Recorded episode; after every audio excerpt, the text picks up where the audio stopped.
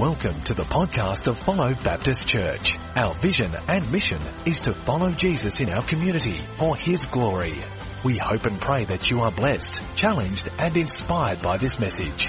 For more information on Follow Church, you can visit our website at www.followchurch.com.au.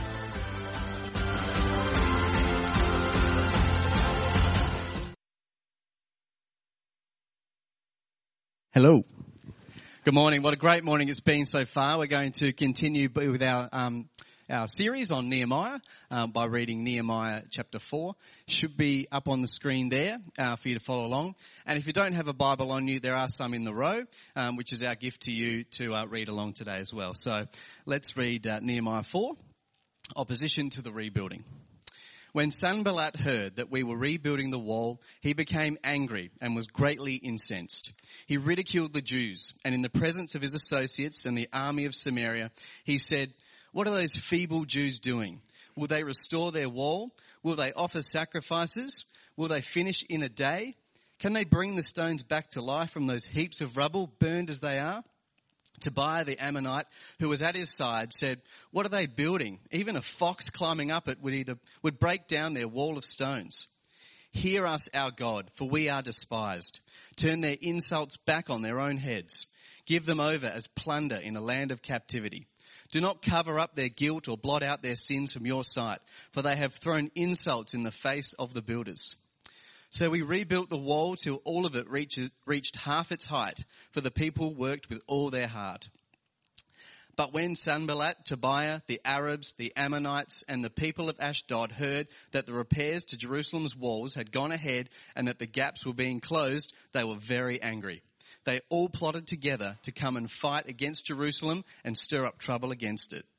But we prayed to our God and posted a guard day and night to meet this threat. Meanwhile, the people in Judah said, the strength of the laborers is giving out, and there is so much rubble, we cannot rebuild the wall. Also, our enemies said, before they know it or see us, we will be right there among them and will kill them and put an end to their work. Then the Jews who lived near them came out and told us ten times over, wherever you turn, they will attack us. Therefore, I stationed some of the people behind the lowest points of the wall at the exposed places, posting them by families with their swords, spears, and bows. After I looked things over, I stood up and said to the nobles, the officials, and the rest of the people, Don't be afraid of them. Remember the Lord, who is great and awesome, and fight for your families, your sons and your daughters, your wives and your homes. When our enemies heard that we were aware of their plot and that God had frustrated it, we all returned to the wall, each to our own work.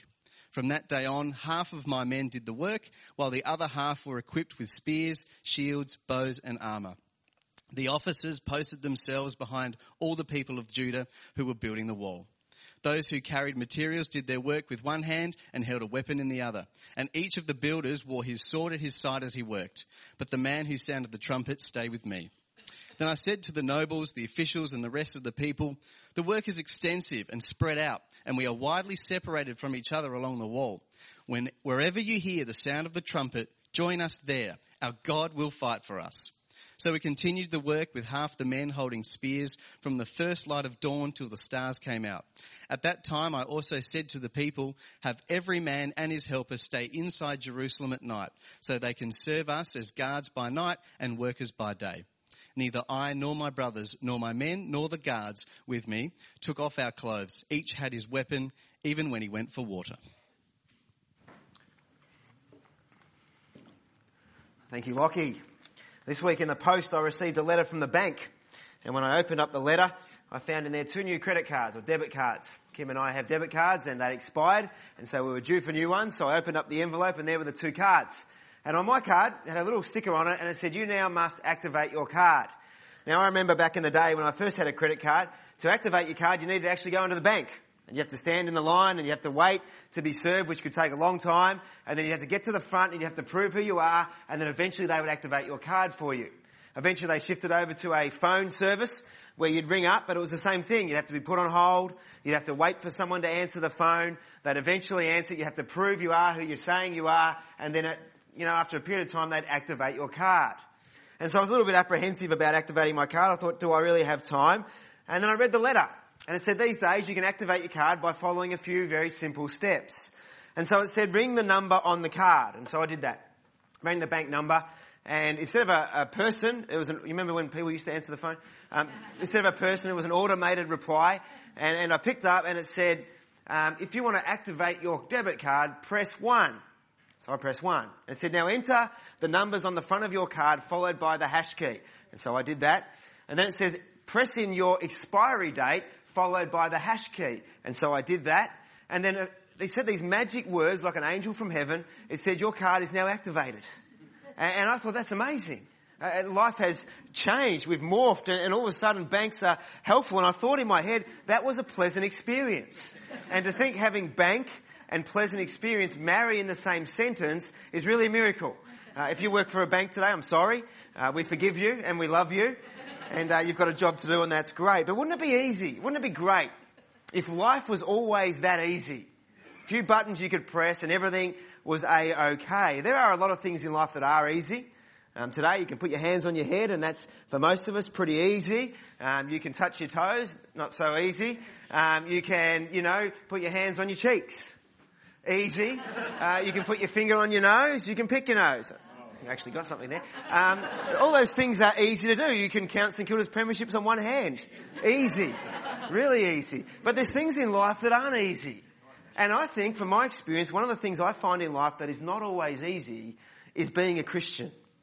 Being a Christian is not a guarantee of an easy life. There are times in life um, that I've experienced, I'm sure you have as well. There are moments where you would think to yourself, it would be a lot easier in this moment not to be a Christian.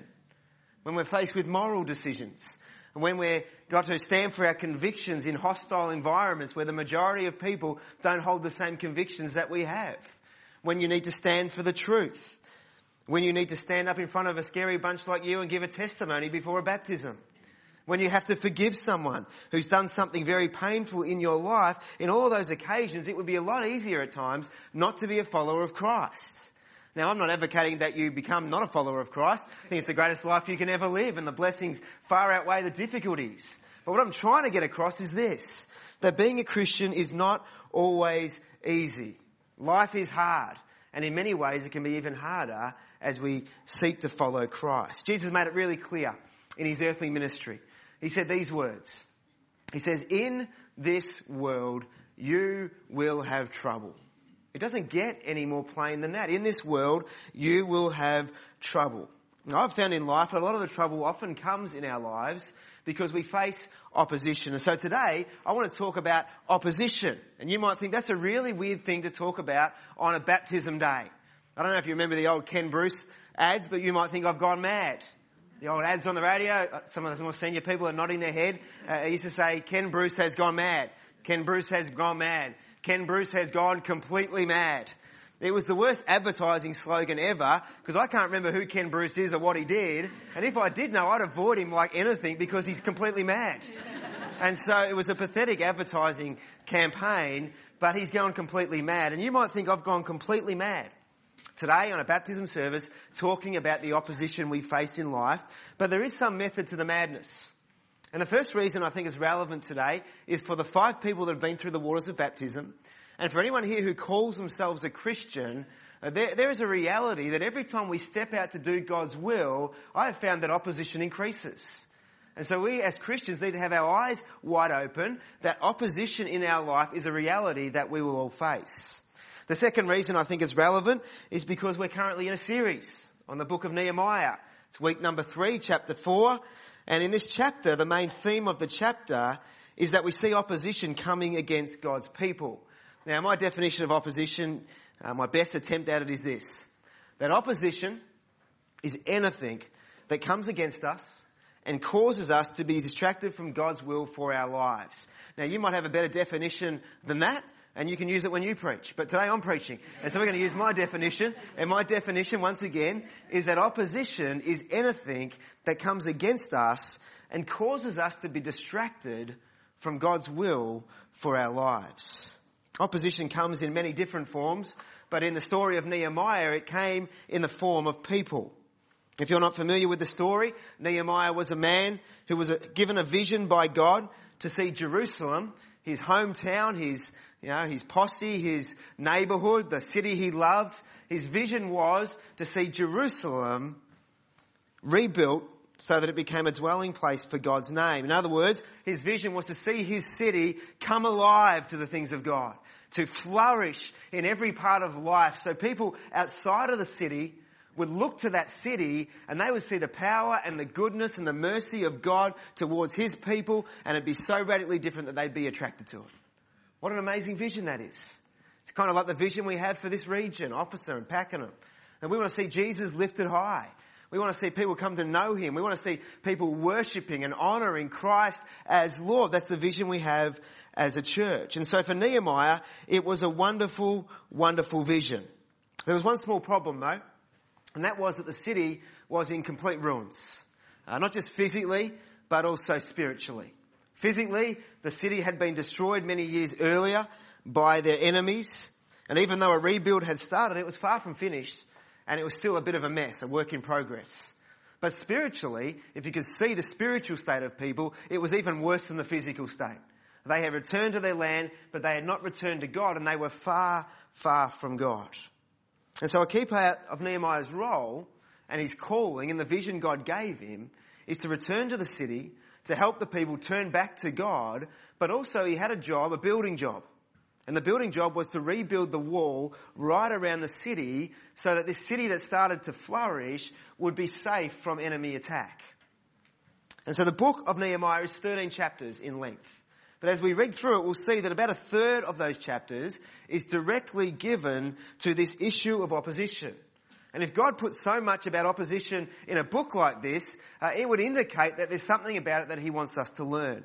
And so the first thing I think we need to learn today about opposition is this that opposition in our lives is inevitable. Whenever God gives you a vision for life that is Jesus centered, faith filled, spirit led, there will always be opposition. I'm convinced that when you are striving to live out God's will in your life, that there will always be someone or a group of people that are upset with you.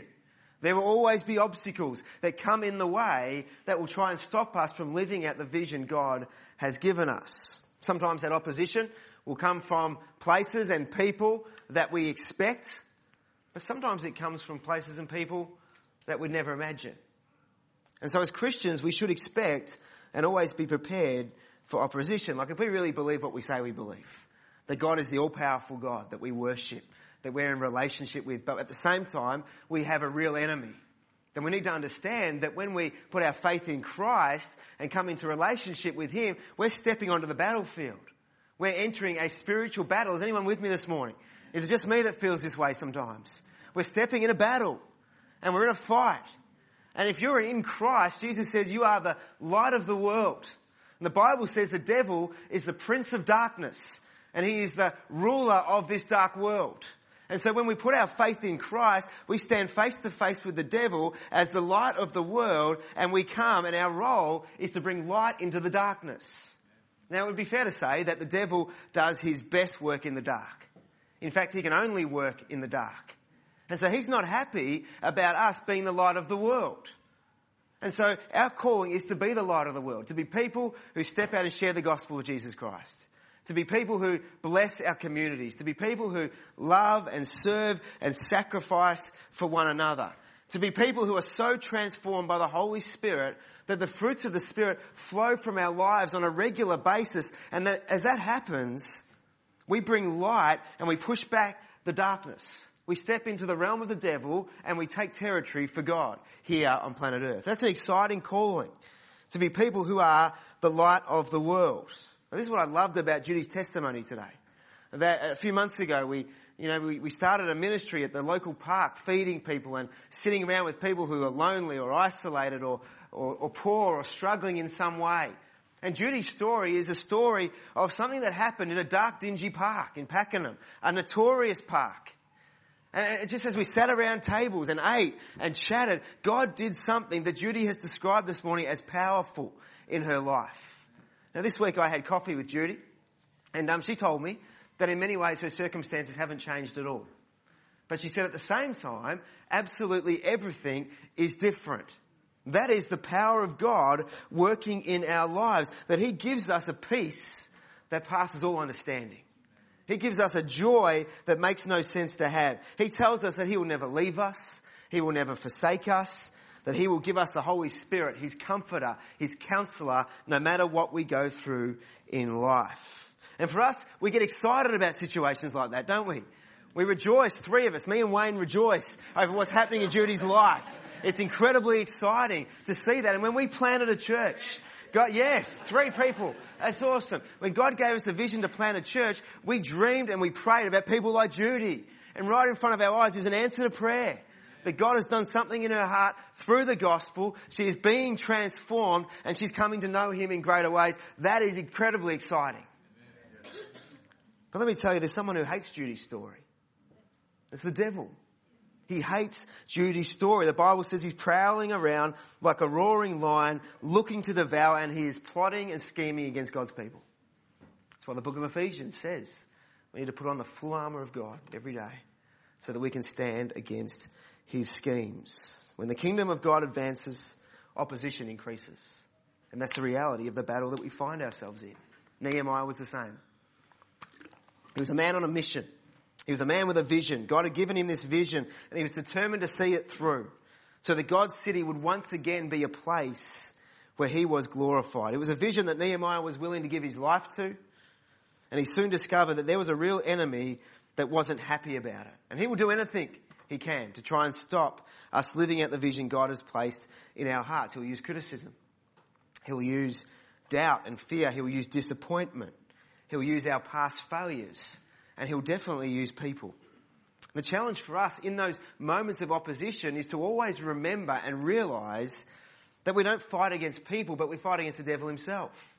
The apostle Paul says that we fight against, not against flesh and blood, but against the principalities and powers of this dark world and the spiritual forces in the heavenly realm.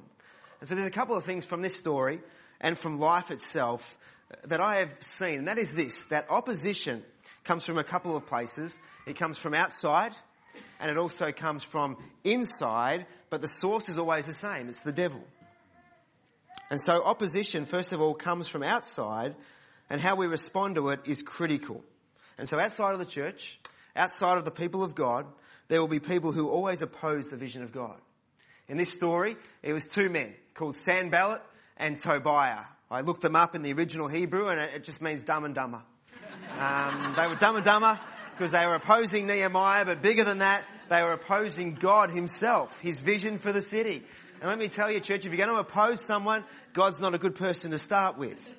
And so we meet Dumb and Dumber first of all in chapter 2. And it says that they were very much disturbed that someone had come to promote the welfare of the Israelites. And in chapter 4, we're once again introduced to them in verse 1. It says, When Sanballat heard that we were rebuilding the wall, he became angry and was greatly incensed. He ridiculed the Jews, and in the presence of his associates in the army of Samaria, he said, What are these feeble Jews doing? Will they really restore the wall? Will they offer sacrifices? Will they finish in a day? Can they bring the stones back to life from those heaps of rubble burned as they are? Tobiah the Ammonite, who was kind of like the sidekick of Sanballat, who was at his side, said, What they are building, even a fox climbing up on that would knock it over. It's pathetic. You see, the people were opposing the vision God had given Nehemiah. He was opposing God's vision for the city. Now, I don't know if you've noticed, but it seems to me that there's a growing opposition to Christianity in our culture. There is a, a constant walking away from a biblical worldview in our world. Sometimes it comes from government in other parts of the world. Other times it's from local authorities, other groups. Many people out there, they don't want churches to flourish. They would hate the fact that our church is growing. They don't want Jesus to be known. They want religion out of schools. They want prayer out of parliament. They want basically all Christians to be silenced. Of course, overseas, it's much worse than that.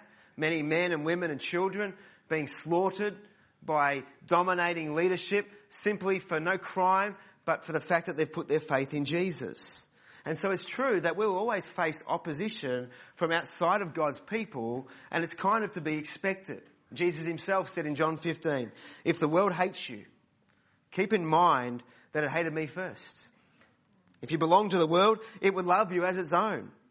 As it is, you do not belong to the world, but I have chosen you out of the world. That is why the world hates you. And so even though opposition from outside is expected, opposition can also be so discouraging. And how we respond to it is incredibly important. I can only imagine how Nehemiah is feeling in this story. It's always good to try and put yourself in the narrative. He has this vision from God. He's all these green lights to move forward. The people have jumped on board the vision, and yet there's these few people outside of God's people that just don't seem to get it. In verse 3, they're criticizing, they're manipulating, they're plotting, they're ridiculing, they're belittling what God is asking these people to do. Basically, to summarize, they're saying, Nehemiah, you're useless. You're hopeless. You're insignificant. You'll never succeed. A fox would knock over that pitiful wall. What a joke you are. And in verse 4, Nehemiah prays. And I must admit, when I read his prayer this week, I pondered over it and then I started chuckling because I realized that sometimes it's a prayer that we all feel like praying. And let me read it to you. He says, Hear us, our God, for we are despised. Turn their insults back on their own heads. Give them over as plunder in a land of captivity. Do not cover up their guilt or blot out their sins from your sight, for they have thrown insults in the face of the builders. Now I chuckled because sometimes that's the kind of prayer I feel like praying. When opposition rises up, to summarize his prayer, he's basically saying, God, smite them. Sort them out. Don't show them any forgiveness. Teach them a lesson. Show them who's boss. And God, as you do it, I'll watch and I'll enjoy it. In fact, here I am. Send me. If you want to use me as your weapon, I'll get out there and I'll do it. And, and don't look at me like that. I'm not preaching to a room of angels today. You've all felt like it. We've all been there. When opposition arises, our default position is not to love people, but to get angry and to look for revenge. But I wonder if Nehemiah's prayer is how God wants us to pray. I don't think it is, but it shows that Nehemiah is human like us, and so I'm really glad it's there. It makes me feel better about myself. But Jesus tells us a better way, doesn't he?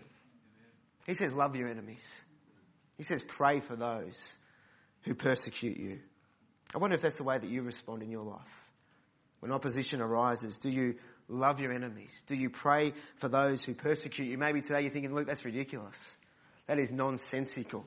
And that is just makes no sense at all. It's impossible. We can't do that. I've got another word for it. It's the gospel. It's the gospel of Jesus Christ. It makes no sense that Jesus God in human form would leave the glory of heaven and on a Roman cross die in your place and die in my place for the sins we've committed. That makes no sense at all. And yet Jesus stretched out his hands and he says, in me is salvation. In me is forgiveness. In me you can be set free. In me you can have a hope and a future. That makes no sense, but it's what the Bible calls grace. And grace is simply undeserved love. And when God pours that into our hearts, I've said this before, but it's not for us to hoard for ourselves. It's for us to give to one another. And you go, well, you don't know what people have done in my life. That's what grace is. It's undeserved love. When people don't deserve it, we give it anyway. We forgive, we love, we serve, even when people oppose us. And yet churches are full of people that refuse to forgive, refuse to let go of the grudges. They avoid people. They talk about people. They won't confront issues. And it's so sad because I think God doesn't want us just to receive the gospel and know it here. He wants us to live it out even when it's hard and He's given us the Holy Spirit to do it. And so we need to be people who forgive. And as we do, we will show the world that we're radically different. That we're radically attractive. People outside of the church may hold grudges. Jesus says, you're redeemed. You're a new creation. And I'm calling you, as I have forgiven you, to forgive one another. So Nehemiah doesn't start that well with his prayer, but I don't want to give him a hard time because I think many times Nehemiah is a great leader. And we'll see in his next couple of responses that his response to opposition is a great example for us. You know, opposition is a great tester of our hearts, isn't it? It often reveals what's going on and how close we are with Jesus. The way we respond in opposition will be a reflection of where we're at with Him. If we respond with a lack of forgiveness, hate, revenge, if we blow our top, if we post nasty comments on social media. I heard someone say recently that Bible verse that um, from the overflow of our hearts the mouth speaks. The modern version is from the overflow of our hearts the thumb tweets. And so often, don't we? We treat things on there, whether they're direct or, or sly comments to try and hurt people. And God says, no, no, you're not called to do that. Your response is to be different. You're to respond with grace and love and prayer for those people, and it demonstrates that we're following Jesus' example, taking up our cross, denying ourselves, and following Him. And so one thing I think is really important to notice is that in other ways, Nehemiah responds really well to opposition.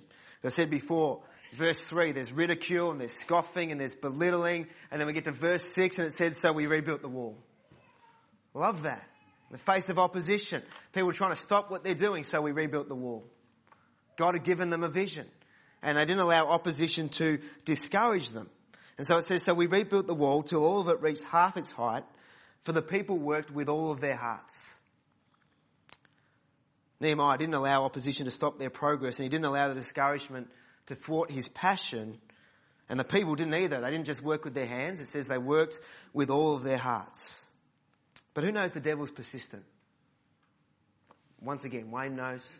I know. I'm preaching to you, brother. We know the devil's persistent. He doesn't give up easily. He, he just wants to wear us down. He wants to keep putting things in our life that will cause us to lose sight of what call, God is calling us to do. And that's exactly what happens in this story in verse 7.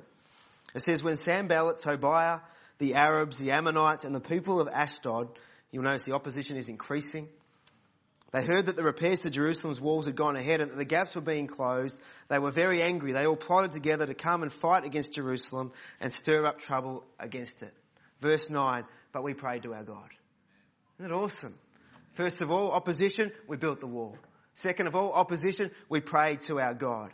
And then it says we prayed to God and we posted a guard day and night to meet this threat. I love this that Nehemiah is a man of prayer, but he's also a man of action. You know, I've met people on both ends of the spectrum in the Christian world, and some people up this end are the super spiritual people. And they'll say, all you need to do is pray, brother. You got cancer, you don't need chemotherapy, brother. Just have faith and pray. That's all you need to do. Don't you dare have that Panadol. You pray. Right? And up the other end of the spectrum is people that never pray. They just do. I'm just going to do it. I'm going to make it happen in my own strength. I'm going to, going to do it. And it's all about me. And we're going to, we're going to take the world for Jesus, but we don't need God's help and we won't pray and we won't seek His will. Well, Nehemiah models someone in the middle a more balanced approach. He's a man of prayer, but he's a man who's also a man of action.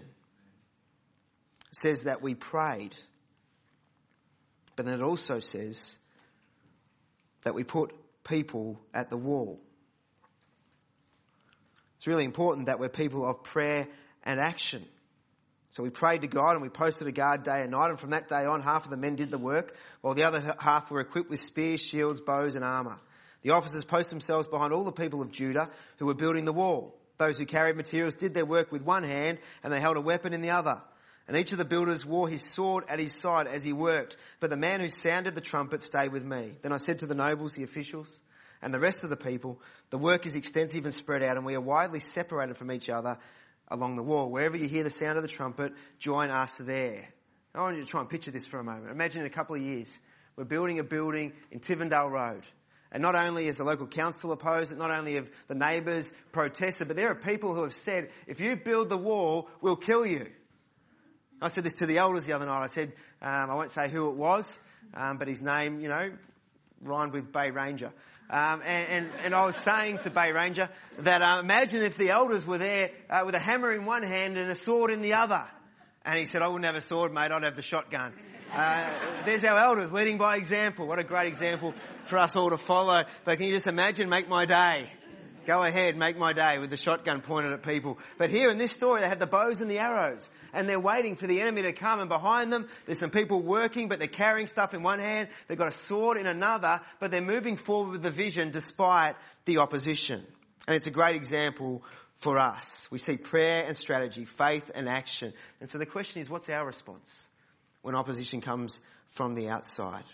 I hope that we will also be people of prayer and action. So opposition comes often from the outside, but it also comes from the inside. And I've noticed in church life that the devil often uses well-meaning, good-intentioned people to hinder, God, hinder God's will being done and to stop his vision coming to pass. In verse 10 of the passage, it says, Meanwhile, the people in Judah said, the strength of the labourers is giving out and there is so much rubble that we cannot rebuild the wall. In other words, it's impossible. It's too hard. We can't do it. We tried this before. It won't work. Nehemiah is just unrealistic.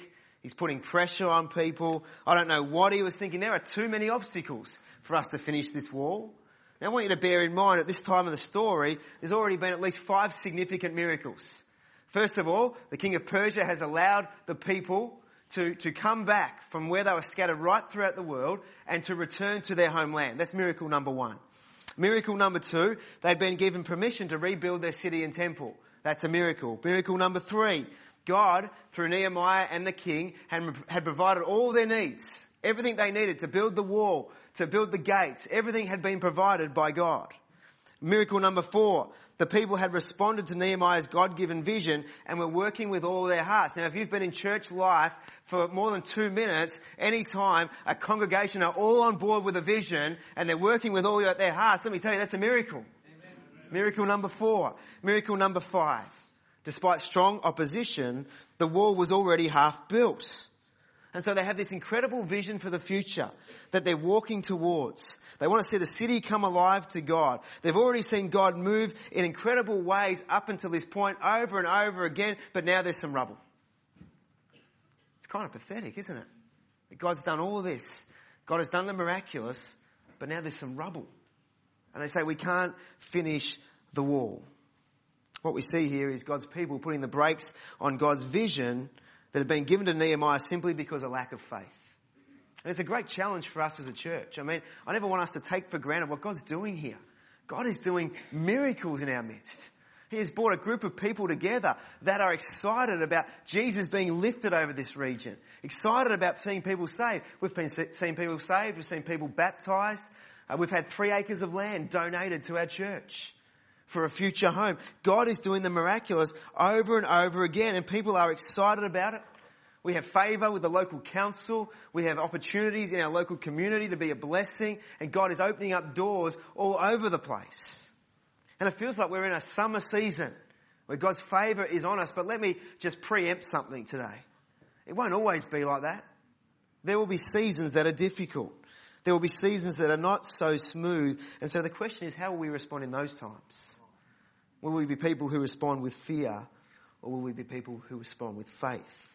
This week I was thinking about all the people that make up a church community and all the different personalities that people have. And as I thought about it, I thought that people usually have one of three default positions. You'll either be an accelerator, you'll be a clutch, or you'll be a brake. Now hands up if you've had to help someone learn to drive a car. And you have survived the experience. Well done. That's a great effort. Because it's a pretty scary experience. And if you've taught a learner how to drive, you'll be acutely aware that the accelerator the brake and the clutch are all important, but when used in the wrong proportion, they're actually quite dangerous. And a standard learner lesson will include uh, whiplash from frequent, unnecessary and sudden braking, motion sickness from frequent bunny hopping. My mum still does that. I'm in big trouble now. And even a heart attack. As you see your life flash before you multiple times in one single drive. It's a scary experience. And what becomes evident is that the brake, accelerator and clutch are all important to move forward, but if they're not used in the right proportion, they're dangerous. And so people tend to be a brake, an accelerator or a clutch. Now the accelerators are like visionaries. They are the full steam ahead people. Can we do it? Yes, we can. Bob the Builder, he's an accelerator. He just wants to see stuff done. He wants to move forward with the vision of God. And it's great to have people with vision people of action, I tend to be, you know, have a bias towards that. I tend to be more of an accelerator. But if you only ever have an accelerator, you're eventually going to hit a wall pretty hard and you're going to kill everyone in the vehicle. And so only an accelerator all the time is not a good thing. But there are other people that are the brakes.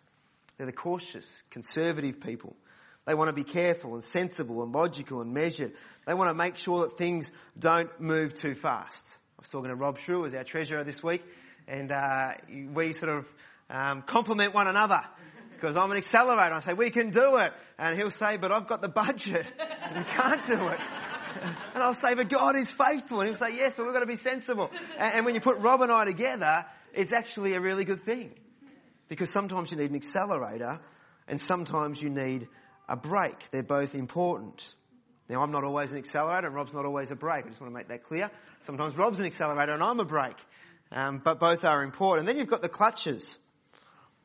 They are the people who are the strategy people. They're so important. The clutch helps you to change gears, to slow down when necessary. They think through stuff. They'll write down a three minute vision, a two week vision, a six month vision, a five year vision, a 20 year vision. And it's important to have strategy, but they will strategize until the cows come home if they're left to do that. And if you only ever strategize, if you only ever use the clutch, then you'll eventually you'll just stop. You'll stall. Most of us find ourselves defaulting to one of those positions. And that's a good thing because when we walk together in community and we use those things in the right proportion, it helps us to move forward safely. And so the question I've got for you is this. What is your default position? Are you a brake, an accelerator, or a clutch? And whatever you are, I want you to challenge yourself with God's help to step outside your default response. Because rather than just defaulting to what we're comfortable with, we should always be people who first pray and ask God, what is your will in this situation? Because if we only ever default to our comfort zone, whether it's an accelerator, brake or clutch, we may actually be hindering what God is wanting to do in and through our lives and in and through His church. At this stage of the story, the people were becoming the brakes. They'd forgotten the miracles of the past. They'd lost sight of the vision for the future and they were consumed by the issues of the present. They weren't seeing the wall of the city, they were simply seeing the rubble. They'd been worn down by the constant opposition. And in those times, it's leadership that is required. And Nehemiah is a great example for us because he leads not by faith, but uh, not by fear, but he leads by faith. He sees the promises, not the problem. He sees that God is behind the vision. He says God will fight for us. And so to finish up today, Nehemiah's message to the people and God's message to us, I believe, is this, that despite this opposition we face in life, whatever it may be, God is bigger. And we need to be people who lift our eyes. Verse 14. After I looked these things over, I stood up and I said to the nobles, the officials, and the rest of the people, don't be afraid of them. Remember the Lord who is great and awesome. You remember in chapter 1, his first prayer, he says that God is great and awesome. He goes back to that. He says, so fight for your families, your sons and your daughters, your wives and your homes. And in verse 20, he says, our God will fight for us. No matter what we face in life, God is bigger than the circumstances. He will help us through what we are going through. When the opposition raged and when the people were worn down, Nehemiah kept his eyes on God. He remembered what God had done. He reminded the people of what he promised in the future. And his attitude was, if God is for us, who can be against us? What a great attitude of faith for us to have. So the people magnify the problem and they minimize God. Nehemiah minimized the problem and he maximized God. Magnified God. So what's the application for us this morning in closing? Well, personally, the application is that whatever you're going through right now, whatever opposition you may face, maybe people are giving you a hard time, maybe you're struggling with your health, maybe there's obstacles that are stopping you from, distracting you from living out the vision, maybe opposition's wearing you down. Well, I would pray that you would be people in opposition who would love your enemies and pray for those who persecute you. I pray that you would be people who would keep building. You would keep moving forward despite the opposition that comes our way. For us as a church, what's the application? Well, God's given us a vision. The vision is Jesus. The mission is to follow Jesus in our community for His glory. The devil doesn't like that mission. It's not going to be easy, but it's the vision God's given us. So I pray that we would be a group of people who are people of prayer and action. That we would lift our eyes and remember the Lord is great and awesome. Jesus says, I'm with you always to the very end of the age. Opposition is inevitable. The way we handle it is critical. Opposition will come outside. It will come from inside. But God is bigger than whatever we face. And so I want to encourage you today to put your faith in Him.